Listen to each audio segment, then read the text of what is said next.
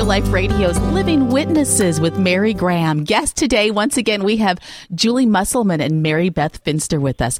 We are working on the 33 days to morning glory, and we are on day number 16. Julie, can you recap for us what exactly are we doing during this retreat? Well, Father Michael Gaitley has written the book 33 Days to Morning Glory, a do it yourself retreat in preparation for Marian consecration. And the first 15 days, we began by studying the life and Marian thinking of St. Louis de Montfort, thinking and teaching, I should say. Then we moved into looking at the life and teaching of St. Maximilian Mary Kolbe. And now, be- beginning yesterday, we've started looking at Mother Teresa, Blessed Mother Teresa of Calcutta, who is very well known to most of us, but maybe not so well known as a Marian saint, saint per se. And as I've been reading through this, I'm just delighted to learn more about her, her devotion to Our Lady, who always points us to Jesus. And as many of us learned after Mother Teresa's death in 1997, she was not filled with consolation her entire life. She had many, many uh, years of darkness, and she was constantly pondering our Lord and his thirst. And that's what we're really going to get in today, Mary. If you'd like to get copies of the materials that we're using, you can buy them at 33days to. That's the numbers 33 days to. It's great to have the resources on hand. So if you hear something and you think, does it really say that? You can go back and look and make sure that we're not making things up. You can also then use the retreat companion to jot down notes and thoughts along the way. I'd also like to encourage you, if you'd like to share your thoughts, Visit 33days to On their blog site, you can make your thoughts and comments about each day's readings. If you have questions for us, by all means, post your questions there as well. We'd love to hear your input on this retreat that we're working on.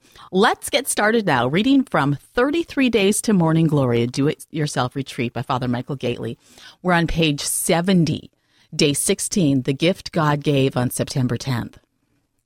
In the overview of Mother Teresa's life that we reflected on yesterday, recall that one crucial event changed everything. The September 10th call within a call, the experience of Jesus' thirst for love and for souls. For many years, Mother Teresa did not speak about this experience to anyone except her spiritual director. Then, four years before her death, on March 25, 1993, after reading a Lenten message from Pope John Paul II on I Thirst, she felt moved to reveal her secret in a letter to her missionaries of charity, because this letter seems to reveal the heart of Mother Teresa better than anything else. We're going to read it at length here, and we'll continue with our entire reflection for today. Mary, can I just make a point here? It can get confusing because this letter that I'm going to start is what Mother Teresa wrote, again, to her, the Missionary of Charity's family, like you said. Sometimes it can get confusing, and, and you hear the message from John Paul II. Um, and I know from leading groups I've had that confusion, so I just wanted to reiterate that. And, and the letter starts. So this is Mother Teresa writing to her sisters. After reading Holy Father's letter on I Thirst, I was struck so much. I cannot tell you what I felt. His letter made me realize more than ever how beautiful is our vocation. We are reminding the world of his thirst, something that was being forgotten. Holy Father's letter is a sign to go more into what is this great thirst of Jesus for each one. It is also a sign for Mother that the time has come for me to speak openly of the gift God gave me on September 10th, that was back in 1946, to explain fully as I can what means for me the thirst of Jesus. Mother Teresa continues in her letter to the sisters Jesus wants me to tell you again how much love he has for each one of you, beyond all you can imagine. I worry some of you still have not really met Jesus one to one, you and Jesus alone. We may spend time in chapel, but have you seen with the eyes of your soul how he looks at you with love? Do you really know the living Jesus, not from books, but from being with him in your heart? Have you heard the loving words he speaks to you? Ask for the grace. He is longing to give it. Until you can hear Jesus in the silence of your own heart, you will not be able to hear him saying, I thirst in the hearts of the poor. I have to stop. That is, that line has always hit me every time I've read it, where she says, "Until you hear Jesus in the silence of your own heart, you will not be able to hear him saying, I thirst in the hearts of the poor." And I get such confidence when she was talking to her sisters and saying, "You can spend all that time in prayer and not really know Jesus." And I think that's important for us to know that um, we, we just we we have to encounter him. It's not just about going through the rules and rituals and attending mass and not really participating and, and encountering Jesus. Um, she goes on to write, Never give up this daily intimate contact with Jesus as the real living person, not just the idea. How can we last even one day without hearing Jesus say, I love you? It's impossible. Our soul needs that as much as the body needs to breathe air. If not, prayer is dead.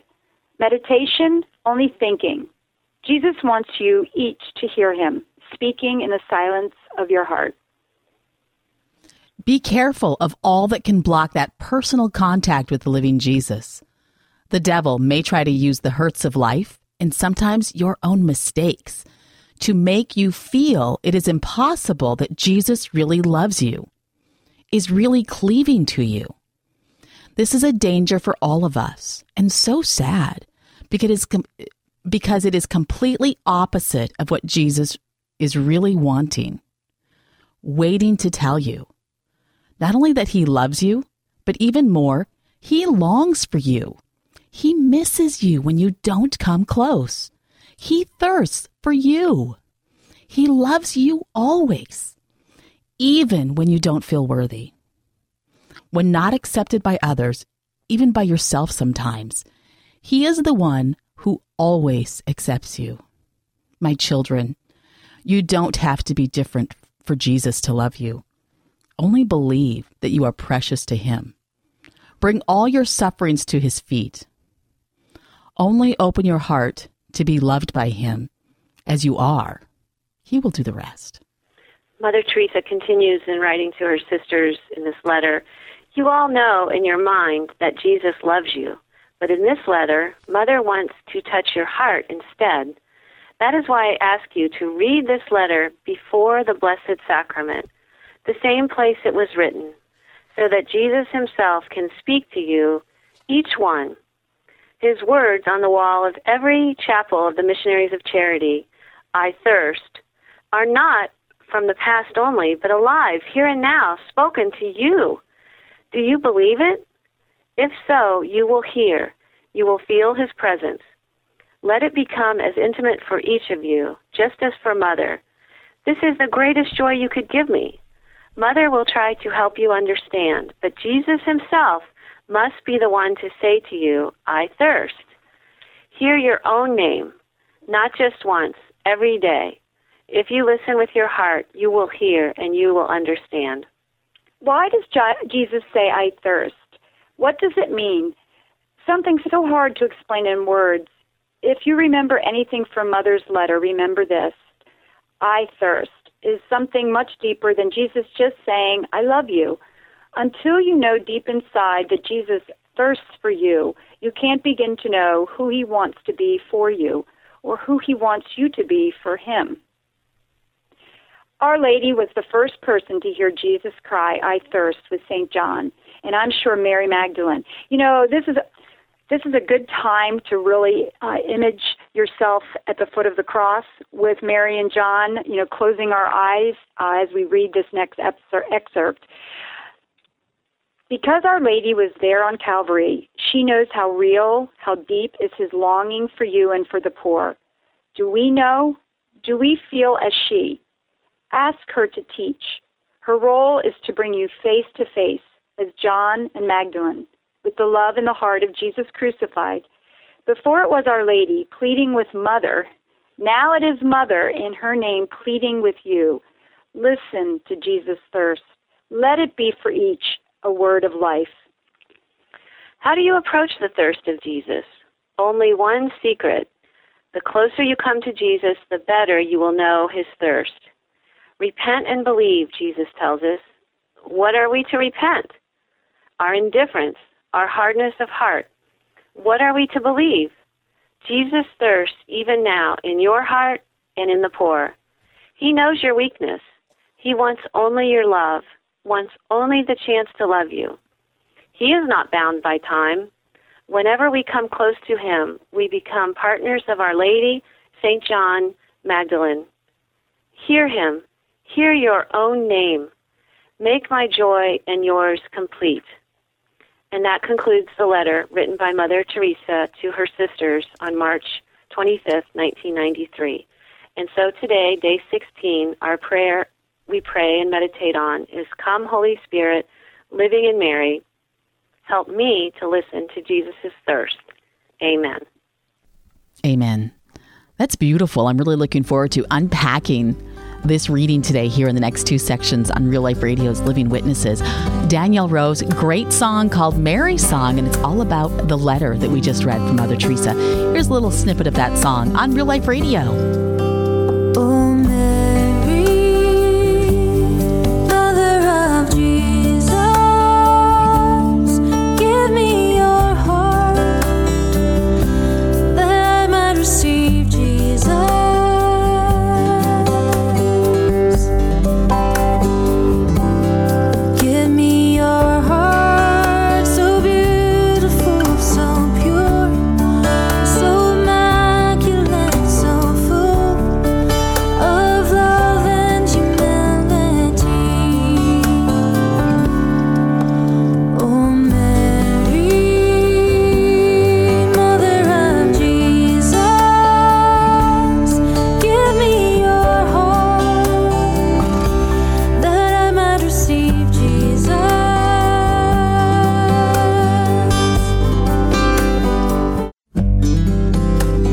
Life Radio's Living Witnesses with Mary Graham, Julie Musselman, and Mary Beth Finster as we continue this retreat.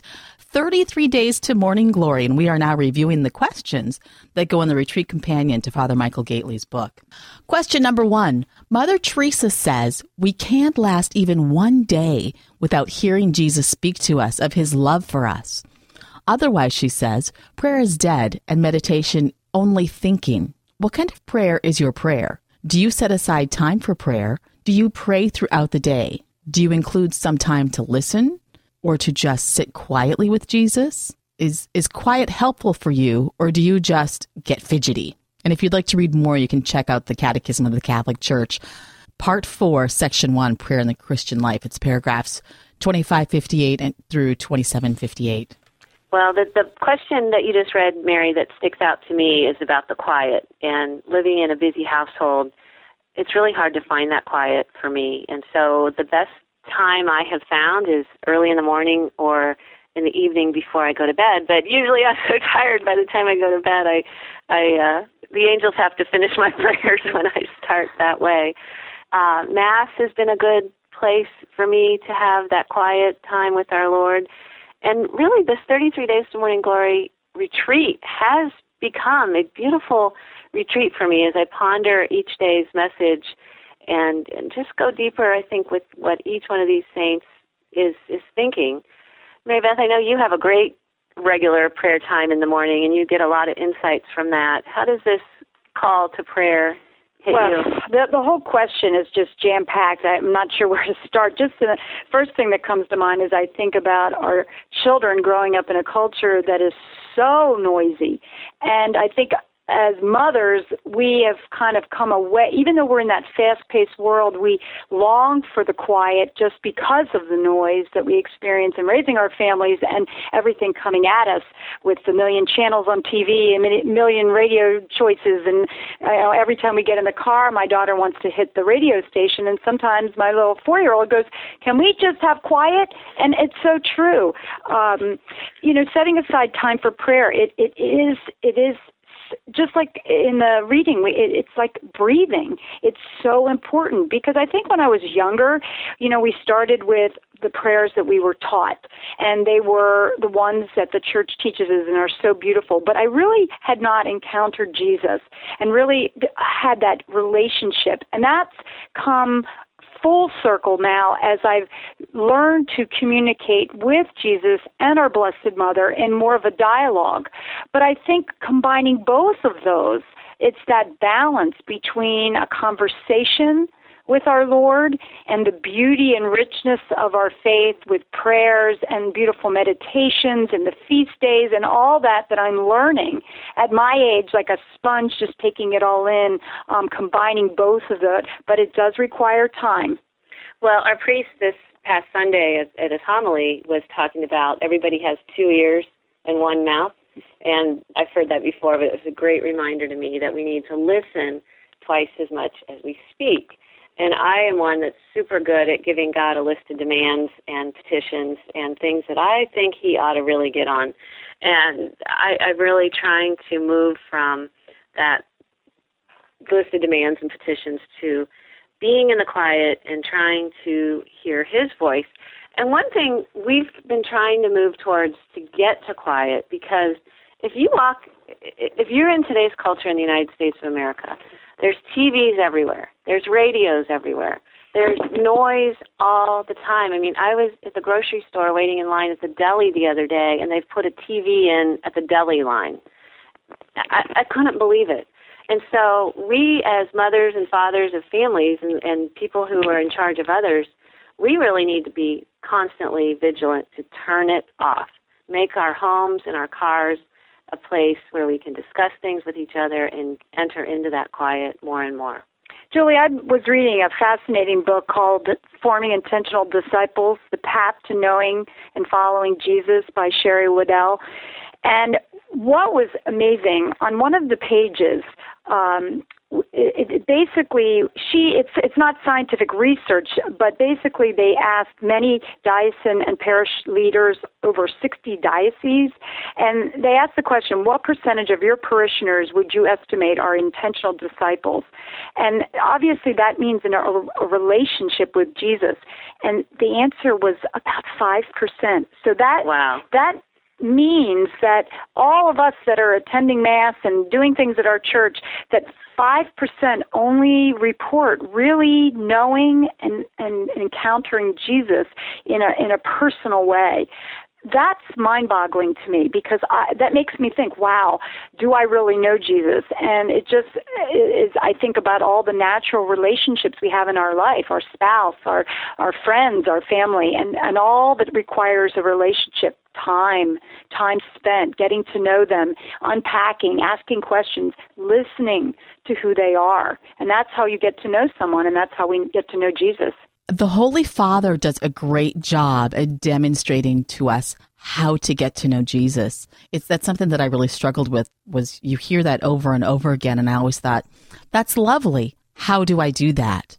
Pope Francis every time he goes to the poor, he goes into the community and reaches out to somebody and loves them. That's how we do that. That's how you develop that relationship with Christ is by developing the relationship with the poor and the needy of the community, with those who are lost and who are hurting. When you do that, you will have that physical relationship with Christ as well. We'll get on to question number two now. Be careful of things that block contact with Jesus. Mother Teresa warns this. What are the things that block you? Julie, I feel like you've already answered part of this. Make a list of the interior things worries, life's past hurts, past mistake, or even forgiven sins and the exterior things grocery list, errands, appointments, TV, daily responsibilities, phone conversations that interfere with the daily one to one contact with the one who loves and longs for you eternally. We can all fall prey to entering into prayer and then coming up with our daily to do list, right? How many times is that? Just enter in. And one Absolutely. thing that's helped me in mm-hmm. prayer is to just have a pencil and a piece of paper so that when I think of, oh, I got to pick up that thing today, I just can jot that down and it's off my mind and I feel like I can get back into my prayer without worrying about the exterior things. But one of the things I'd like to talk about in this question was life's past hurts and life's past mistakes because we all have them and they can have a rope around our neck like nothing else. And she even talks here in the question, uh, the author of the workbook, even un- even forgiven sins. How many of us who have had these past hurts, mistakes, sins, even though we've brought them to confession, they still, the tapes are like replaying in our head. And for me, that that really jumped out. I've I've got some things in my past that just I know they they put a block in between me and our Lord. And I know that when I go to Our Lady, I think she can really help me with that because uh, she, as that motherly influence, can, I think, help me go closer to our Lord as I set those aside and soak in His grace and His mercy for all of those and isn't that the number one tactic of the evil one? To make us feel that we're unworthy, we should be shameful. I know Lighthouse has a wonderful CD by Jeff Cavins on shame. And and, and in Consoling the Heart of Jesus, which is the next book, uh, Father Michael Gaitley goes into the Ignatius exercises, and, and you don't have to be a biblical scholar or a theologian to get that. I, I've done them very on a very superficial level with using a wonderful book by Timothy Gallagher uh, called um, the Spiritual Exercises. And basically, it just teaches you to discern what's coming from God and what's not, and when to reject things that are not coming from God. And one of these would be life's past hurts and, and saying you're unworthy, keeping you from confession and thinking that you're not worthy of God's forgiveness. I've heard so often, I can't forgive myself. And it's it's such a painful thing for people to feel. I'd like to really invite anyone that hasn't been to confession in a while to give yourself the gift and make an appointment. Priests will always say yes if you call the office or just show up. You know, they they love to to be with people in that sacrament of mercy. I want to make a, note too on that, Julie. If you are going back, when you enter in the confessional, don't make it a blame game. Just be honest, be sincere, let it go, take responsibility. Hold yourself accountable. Don't try to make excuses for your behavior. Um,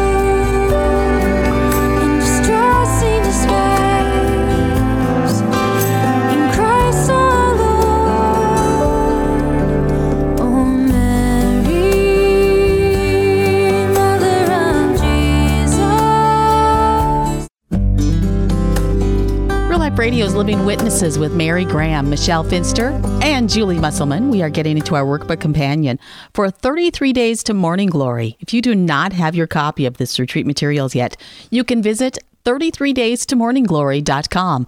That's 33days to morningglory.com. Question number three What is it about you personally that Jesus thirsts for? Mother Teresa insists that this is critical to know Jesus' will for you and what He wants to be for you? This is a beautiful one to meditate on, Mary. And it's mm-hmm. a very personal question, and we've said this before, but as we're sharing here, we, we are not theologians. We are just sharing as lay people from our hearts. And so each of you listening is going to have something else in your own life. We don't have any right answers here with, with some of these questions for sure. sometimes when I uh, uh, and I've, as I've told you, I've done the retreat several times, but as I've prayed through this question in the past, um, what is it about you personally that Jesus thirsts for? I, I just hear him calling me, Julie, will you stop for five minutes? Mm-hmm. Will you stop all the busyness? Will you stop all the activity? I, I'm a very high energy person. I get a lot done in any given day. Um, and I, I think some of that is good, but when it's out of proportion, that's when I hear him saying, slow down. What you're doing mm-hmm. is not as important as me. Put that aside and come to me. And one of the tricks that's uh, not tricks, but one of the tips, I should say, that's really helped. Um, we have a friend we're praying very specifically for right now.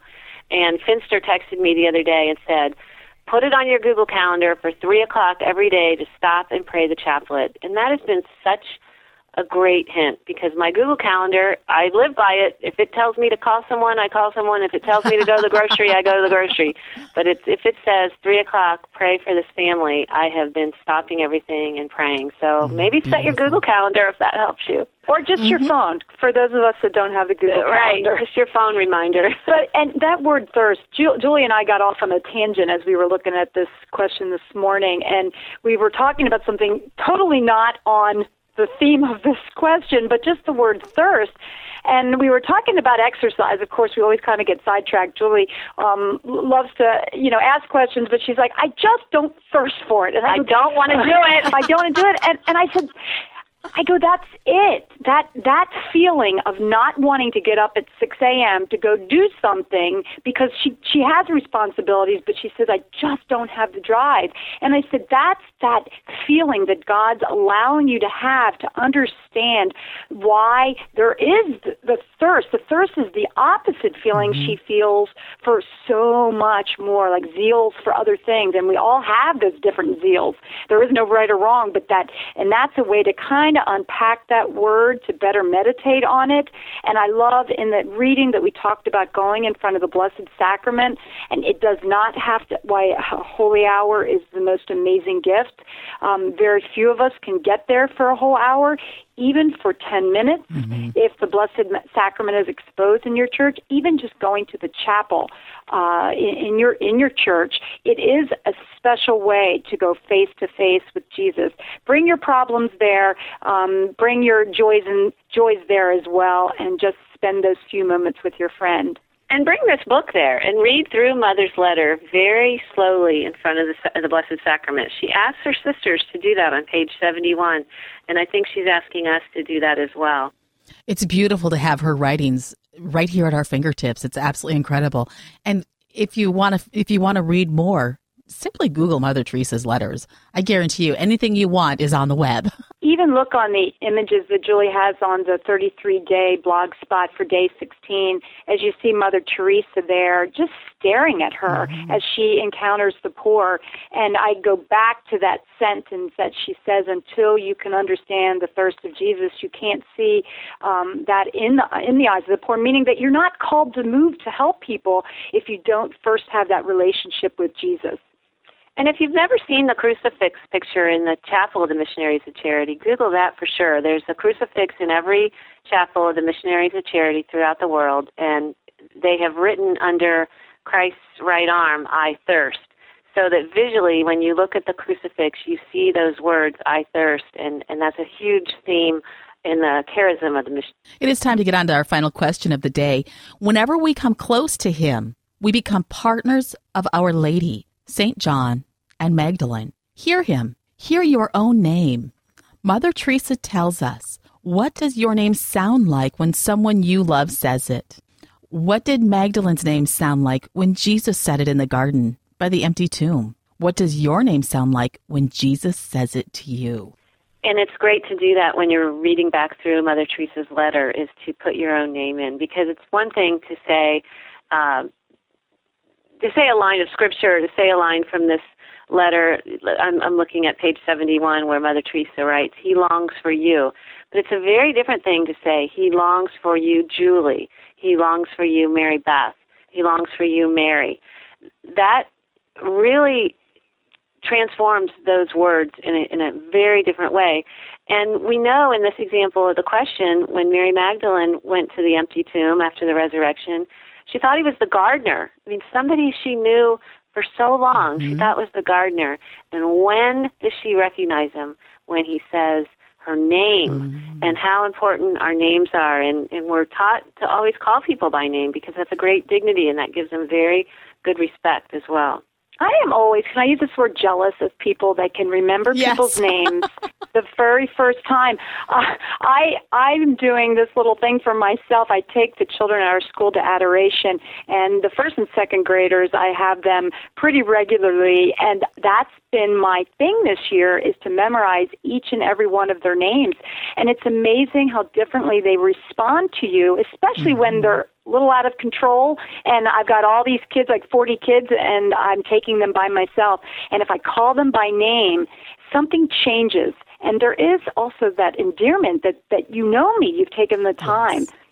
that is so true. And again it's one of my weaknesses too. I can totally relate to that you know, uh, the other thing that this question, the very first part of the question, when we are to image and and um, put ourselves in that situation at the foot of the cross, it reminds me of just uh, learning the ancient practice of Lectio Divina of just prayerfully meditating on Scripture. Part of that is putting yourself into whatever scripture passage and it could be just a line and and and Im- imagining yourself there and it is so powerful and i'm learning that just it's just something that it takes time but it's something we all have imaginations and we can um, receive a lot from god during those moments and if anybody wants to practice Lectio Divina, particularly with this passage that is in question four about being at the foot of the cross with St. John and St. Mary Magdalene, it's in the it's in the Bible in John chapter 19, and it is right in the uh, verses 23 when the soldiers had crucified Jesus. They took his clothes and divided them. You can read from there on down, and it's a beautiful passage. And just like Mary Beth was saying what if you were there? Would you be Magdalene? Would you be a soldier? Would you be just a bystander right there on that rocky hill looking and seeing all that happened? And when you pray it that way, that's Lectio That's that's reading through the scriptures with your imagination and, it, and so much comes to bear. And just by the way you imagine yourself there tells you a lot about how your relationship is with the Lord. You know, are you one of the people standing way on the outskirts you don't want to get in, or are you right up close? It's a beautiful way to meditate. And how often were all of those characters? Yes, you know, at Time. Yes, exactly. It is time, ladies, that we wrap up. Julie, can you pray for us our closing prayer, our daily prayer for the day? This is a prayer that we want to be meditating on throughout the day so that we go deeper with this letter of Mother Teresa and get to know better her love of Mary and her love of Jesus through Mary. Come, Holy Spirit, living in Mary, help me to listen to Jesus' thirst. Amen. Amen. We're going to close out this section listening to Danielle Rose's version of the Memorare. She did a great job putting this prayer to music for us. You can find this prayer along with all of her music at daniellerose.com. After the break, we will take a look at Louis de Montfort's spirituality for this day of our preparation and rehash our questions so you can meditate on them as you listen to some great Christian music. Here on Real Life Radio's Living Witnesses. Remember, gracious Mary,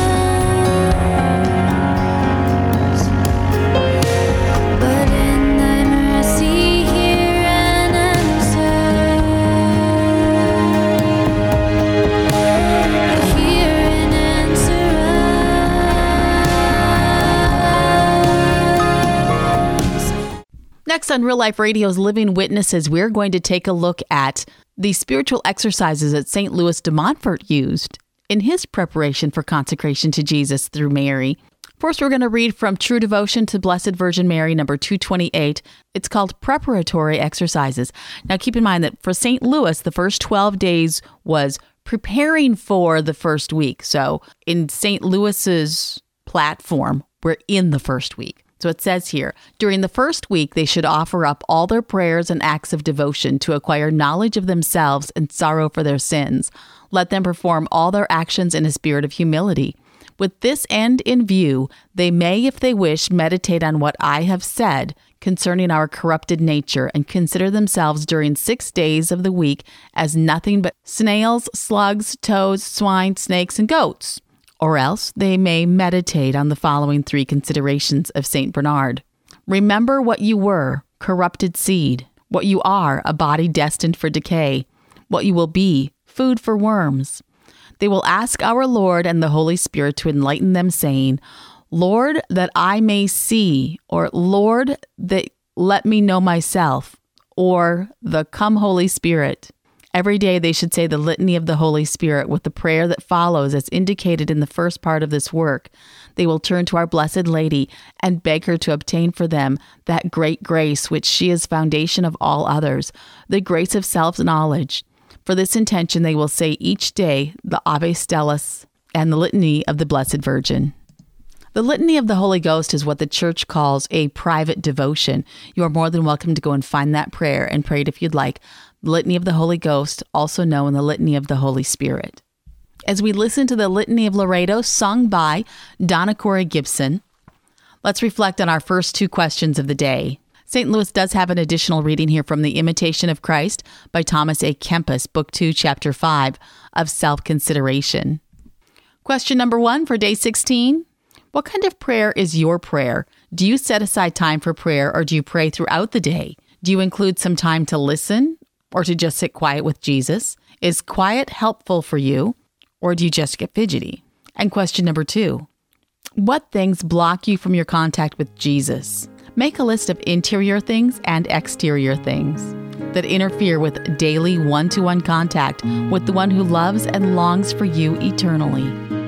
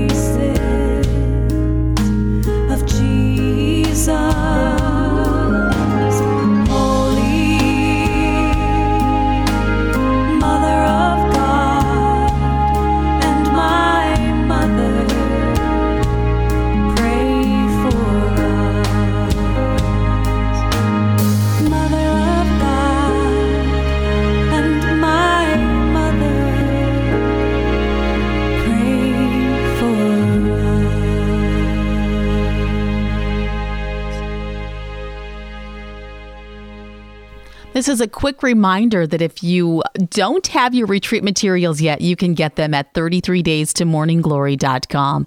That's 33 days to morningglory.com. We have been reading today from Father Michael Gaitley's book, 33 Days to Morning Glory. We are now looking at the Retreat Companion. It is a workbook that was written by Carol R. Younger to accompany Father Gaitley's book. We're on page 74, reading questions three and four as we meditate here on this next song.